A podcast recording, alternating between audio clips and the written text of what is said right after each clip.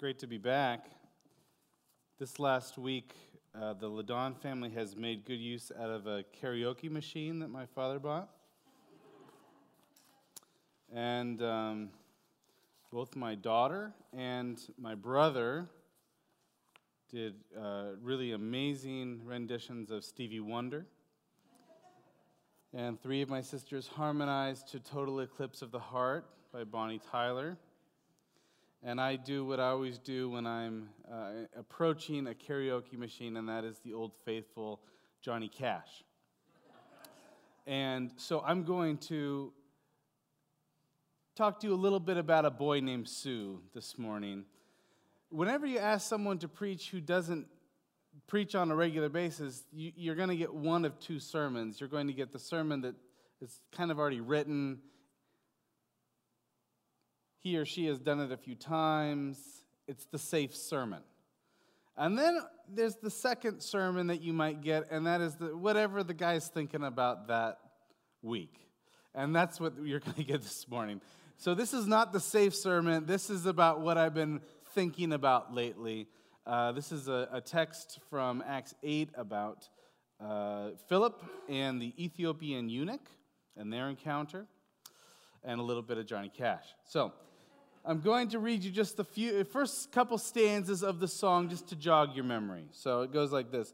Well, my daddy left home when I was three, and he didn't leave much for my mom and me, just this old guitar and an empty bottle of booze. And I don't blame him because he run and hid, but the meanest thing that he ever did was before he left, he went and named me Sue. Well, he must have thought it was quite a joke, and it got a lot of laugh from a lot of folk, and it seems that I've been fighting my whole life through. Some gal would giggle, and I get red, and some guy laughed, and I bust his head.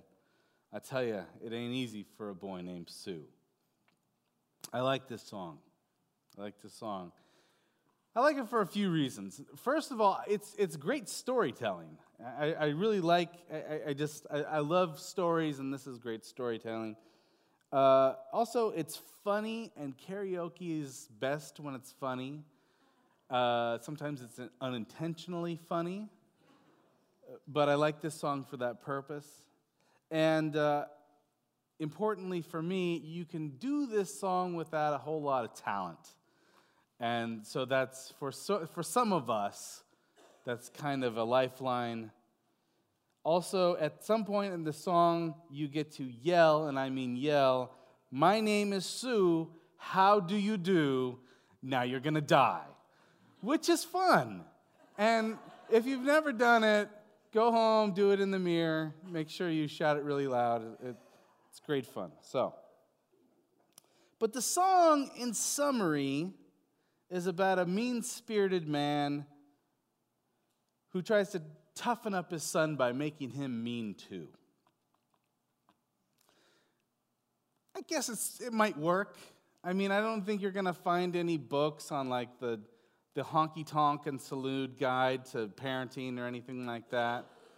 But this is the philosophy the guy's using. Uh, at the climax of the song, the father and son are standing in a saloon, battered and bleeding after a fist fight, and the father says, Son, this world is rough. And if you're going to make it, you got to be tough. And I knew I wouldn't be there to help you along. So I give you that name and I said goodbye, and I knew you'd have to get tough or die. And it's that name that's helped to make you strong. This approach to life is about a man becoming a man by toughening up.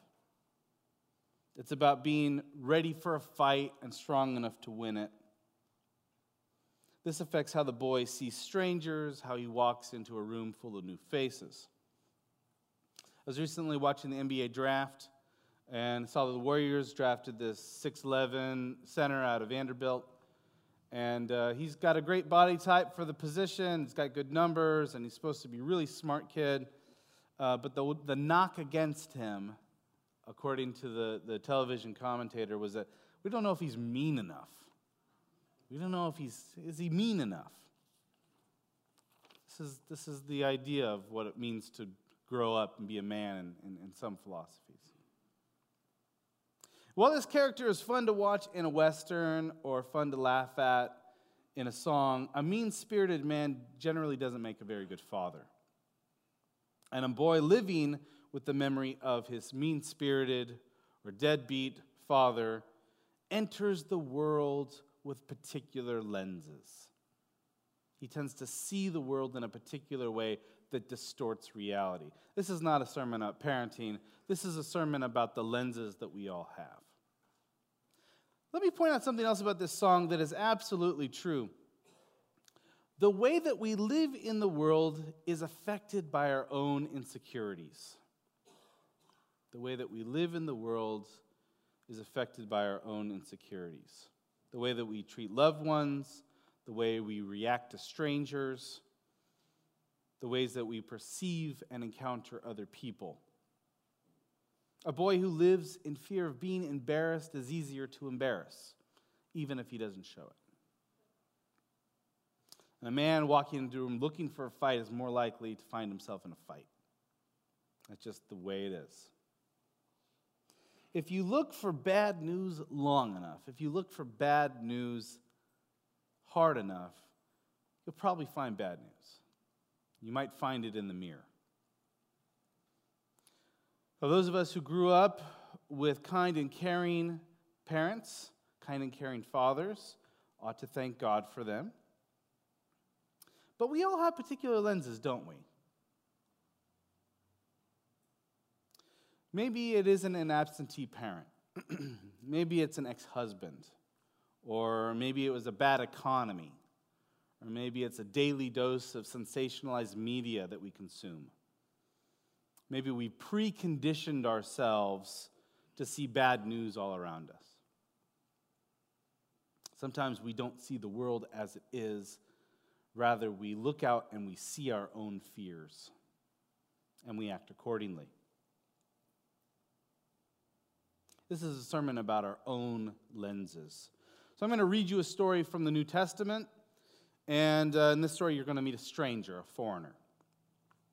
And after reading this, I'm going to ask you this question. I'm going to ask you, what sort of lenses are you using? What sort of lenses are you using? So here's, here's Acts 8. And then the angel of the Lord said to Philip, Get up and go to the south on the road that goes from Jerusalem to Gaza. This is a wilderness road. Now there was an Ethiopian eunuch, a court official of the Candace, the queen of the Ethiopians. This eunuch was in, in charge of her entire treasury.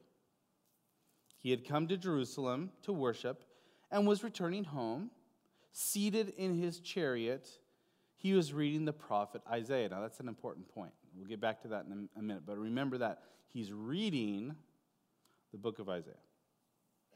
Then the Spirit said to Philip, Go over to this chariot and join it. So Philip ran up to it, and he heard him reading the prophet Isaiah. He asked, Do you understand what you're reading? He replied, the eunuch replied, how can I unless someone guides me? An interesting way to respond. In other words, the, the eunuch is saying, Yeah, I, I'm reading it, but I don't know if I'm using the right lenses. I might, I might need someone to help me see it better. And he invited Philip to get in and sit with him. Now, the passage of scripture that he was reading was this like a sheep, he was led to the slaughter, like a lamb before its shearer, so he does not open his mouth. This is from Isaiah 53. And we get a little bit more of Isaiah 53 here, but that's an important passage. We get back to that in a minute. I'll skip ahead. The eunuch asked Philip, About whom, may I ask you, does the prophet say this? About himself or about someone else? In other words, he's saying, I'm reading about this suffering servant. Is the prophet talking about himself as a suffering servant, or is he talking about someone else as a suffering servant? Good question. Then the Philip began to speak, and starting with this scripture, he proclaimed to him the good news about Jesus. And as they were going along the way, they came to some water, and the eunuch said, Look, here's some water. What's to prevent me from being baptized? And so he commanded the chariot to stop, and both of them, Philip and the eunuch, went down into the water, and Philip baptized him. And when they came up out of the water, the, the Spirit of the Lord snatched Philip away, and the eunuch saw him no more, and he went on his way rejoicing. Before we talk about the eunuch, I want to say a few things about this story. In essence, this story is about sharing the good news with the stranger, foreigner. That's what gospel means. Gospel means good news. Philip, guided by the Holy Spirit, is preconditioned for good news. He's wearing gospel glasses. What lenses are we using? This story reminds us that when we talk about Jesus, it ought to sound like good news. Eunuch, once hearing this news, goes away rejoicing. Clearly, it was good news to the eunuch. So we ought to ask ourselves what lenses are we using? Do we have gospel lenses on? Do, do we, are we prepared to see good news? Are, are, we, are we good news? But of course, how we see tells us something about who we are. Are we good news? When we look at the strangers and the foreigners in our world, what lenses are we using? Do we see good news or do we see bad news? All right, let's talk about the specific character the, the Ethiopian eunuch. He's nameless, he's identified only as the Ethiopian eunuch. So, what lenses are we using? Do we see a gender minority? Do we see black versus white? What lenses are we using? I'm going to ask you to adjust your glasses just a little bit, and it might be disorienting at first, but I'm going to ask you to trust me all the same. I'm going to tell you two things about this guy. The first is that Eunuchs aren't what you think they are. All right? If you do a historical study of eunuchs in antiquity in the ancient world, these guys, they're not cast as social outcasts. They're not portrayed as, as people who are socially disadvantaged. They're not necessarily slaves. Uh, this is new to me. I'm, I'm, learning, I'm learning more about how eunuchs functioned in the ancient world. Um, they were senior government officials they were diplomats, they're philosophers, they're military leaders. In keeping with this story, what kind of man do we find here? This isn't a guy walking from honky tonk to saloon, angry and embarrassed at being feminized. This is a powerful and rich man. The guy that we meet is the money manager and accountant of a queen. He's a powerful and wealthy man. Let me say something else. Remember, he's reading Isaiah. Two, 5% at most of people in this world could open a scroll and read it. So this guy's highly educated. Whoever he is, he is an elite member of his society. As Philip is approaching this chariot, to talk to this powerful and wealthy man, I sincerely doubt that Philip's worried about having a conversation about gender issues. Those are just not the lenses that he's using. Those, these, these are our lenses, not, not, this is not a first century way to think about gender issues. In other words, eunuchs weren't weirdos. We read, we read this text, oh, this is a little weird, a little uncomfortable for us. This is, this is strange. Now, given, yes, he is a stranger. But Philip is not using those lenses. What lenses are we using? I'll tell you something else about the eunuch and Philip. I guarantee you that when Philip walks up to this chariot, he does not see a black man. I can guarantee you that. The passage doesn't mention his skin color because it's not important. And even if his skin is dark, they weren't calling skin pigmentation black or white in those days. In fact, these ideas of black and white are categories that aren't even invented yet. If, you're, if, you're, if you have an identity of ethnicity in this context, it is because you've chosen to embrace and orient yourself toward a particular city. That's how ethnicity is defined. The ideas of black and white don't exist yet. Have you ever wondered why we use black and white and we don't use brown and pink? These, these, these categories mean something for us that it wouldn't have in this context. What lenses are we using? What lenses are we using? Ethnicity was determined by what city and culture you embrace, not by your pigmentation. If we want to read this story as it was meant to be read, we have to take off our modern gender glasses and we have to take off our modern race glasses. And if we could, we should probably take off the glasses that precondition us to see bad news in people that look different than us, people who are different from us. But of course, this is easier said than done. In many ways, it is impossible to live as if we don't see race as Philip did. I have an African American colleague. He was preaching a sermon at my seminary a few weeks ago, and he said this. He said, Don't, don't tell me you don't see race. If you don't see race, you don't see me. We can't live as if we're not using our own eyes.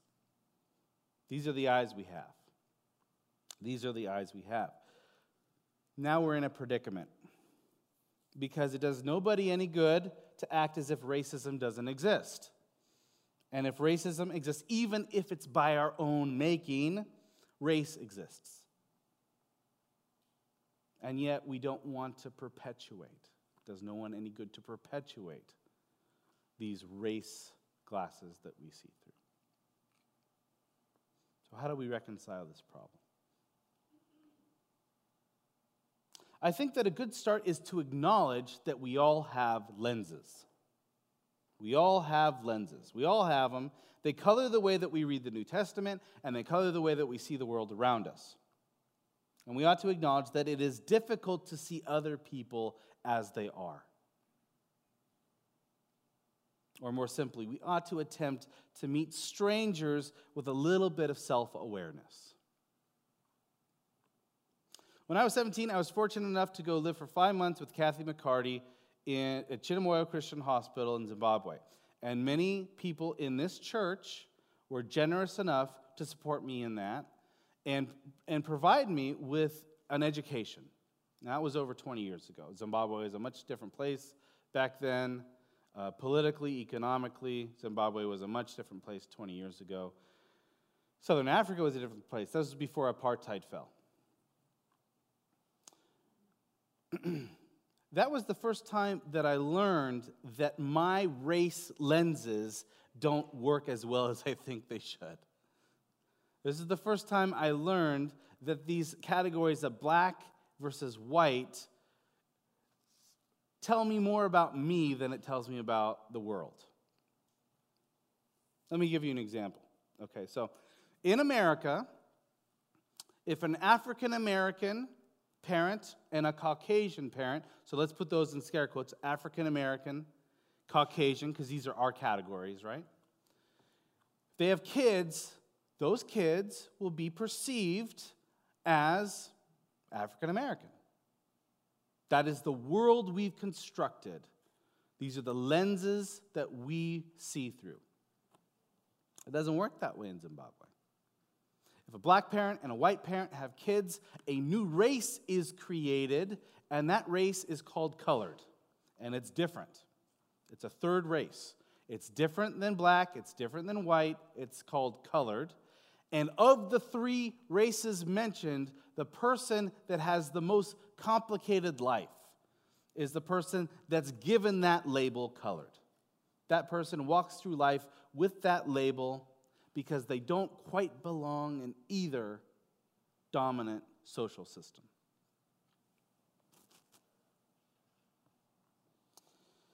So now I have a new way to see the world. Uh, never occurred to me before that, like, for instance, if I looked at Mariah Carey, I wouldn't see a black woman. Never, I never, I saw uh, Mariah Carey, I'm seeing a black woman, never a second thought. Never a second thought. But when my Zimbabweans my Zimbabwean friends saw Mariah Carey, they saw something else. They saw something else. So I can ask myself, what do I do with this information? What do I do now that I'm aware that my lenses are different than my friends' lenses, than my neighbor's lenses? Well, I've got a choice. I can either decide to focus on the splinter in my neighbor's eye, or I can use that as an opportunity to wonder what might be obstructing my vision. We ought to attempt to meet strangers with a little bit of self awareness. Meeting the stranger, stranger requires self awareness if we're going to meet them for who they are. It's not easy but it might be a, a good first step. Let's get back to Philip and the Ethiopian eunuch. Let's acknowledge that as Americans, the categories of gender and race are our lenses. They represent for us as Americans fear. They represent categories of uncertainty.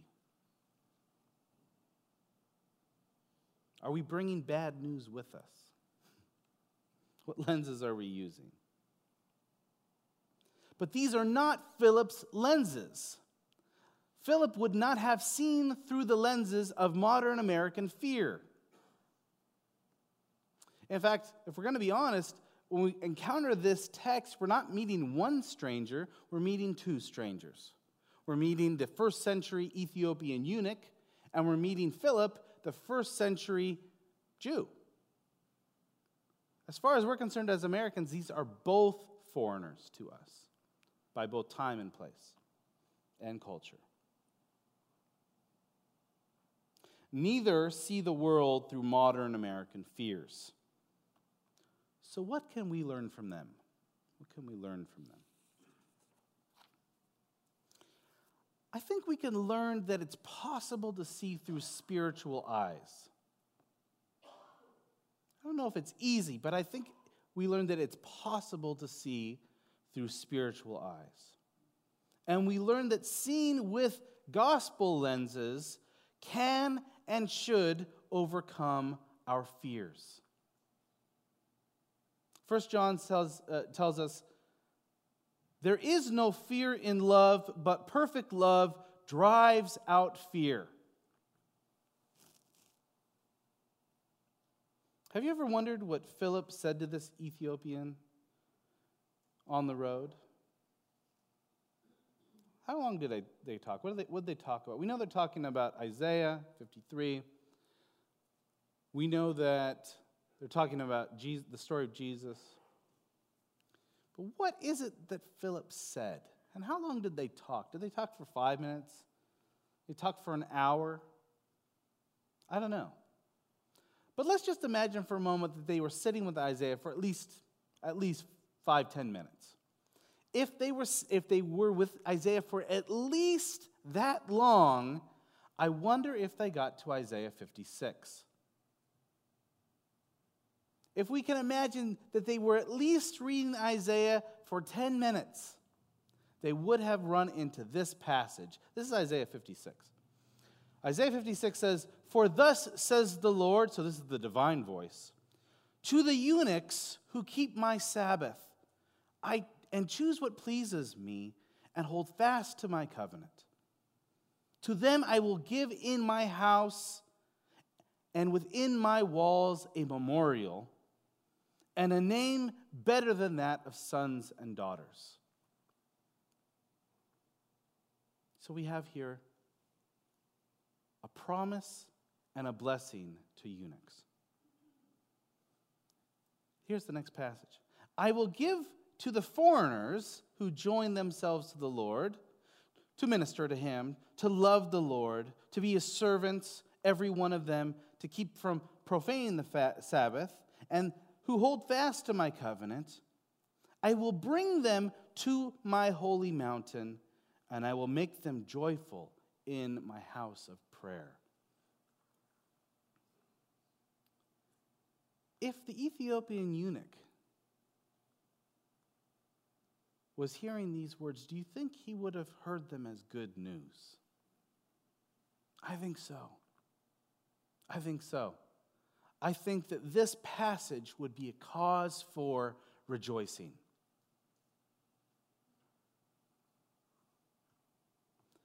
Philip was predisposed to see good news.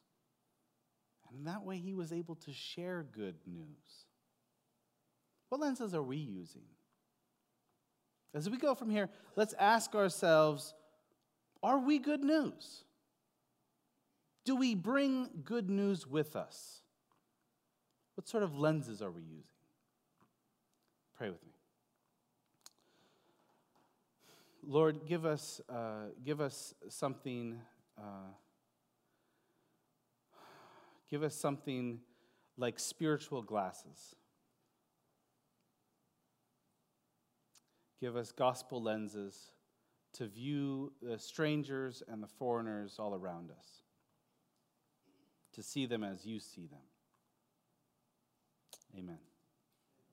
As we prepare for communion, I'd like to remind you that the bread and the juice represent the, uh, the body and blood of our Lord Jesus, who himself appears to his disciple in the form of a stranger. If you remember the story of Jesus, he often appears as a stranger. I'd like you to reflect on that as we receive the communion.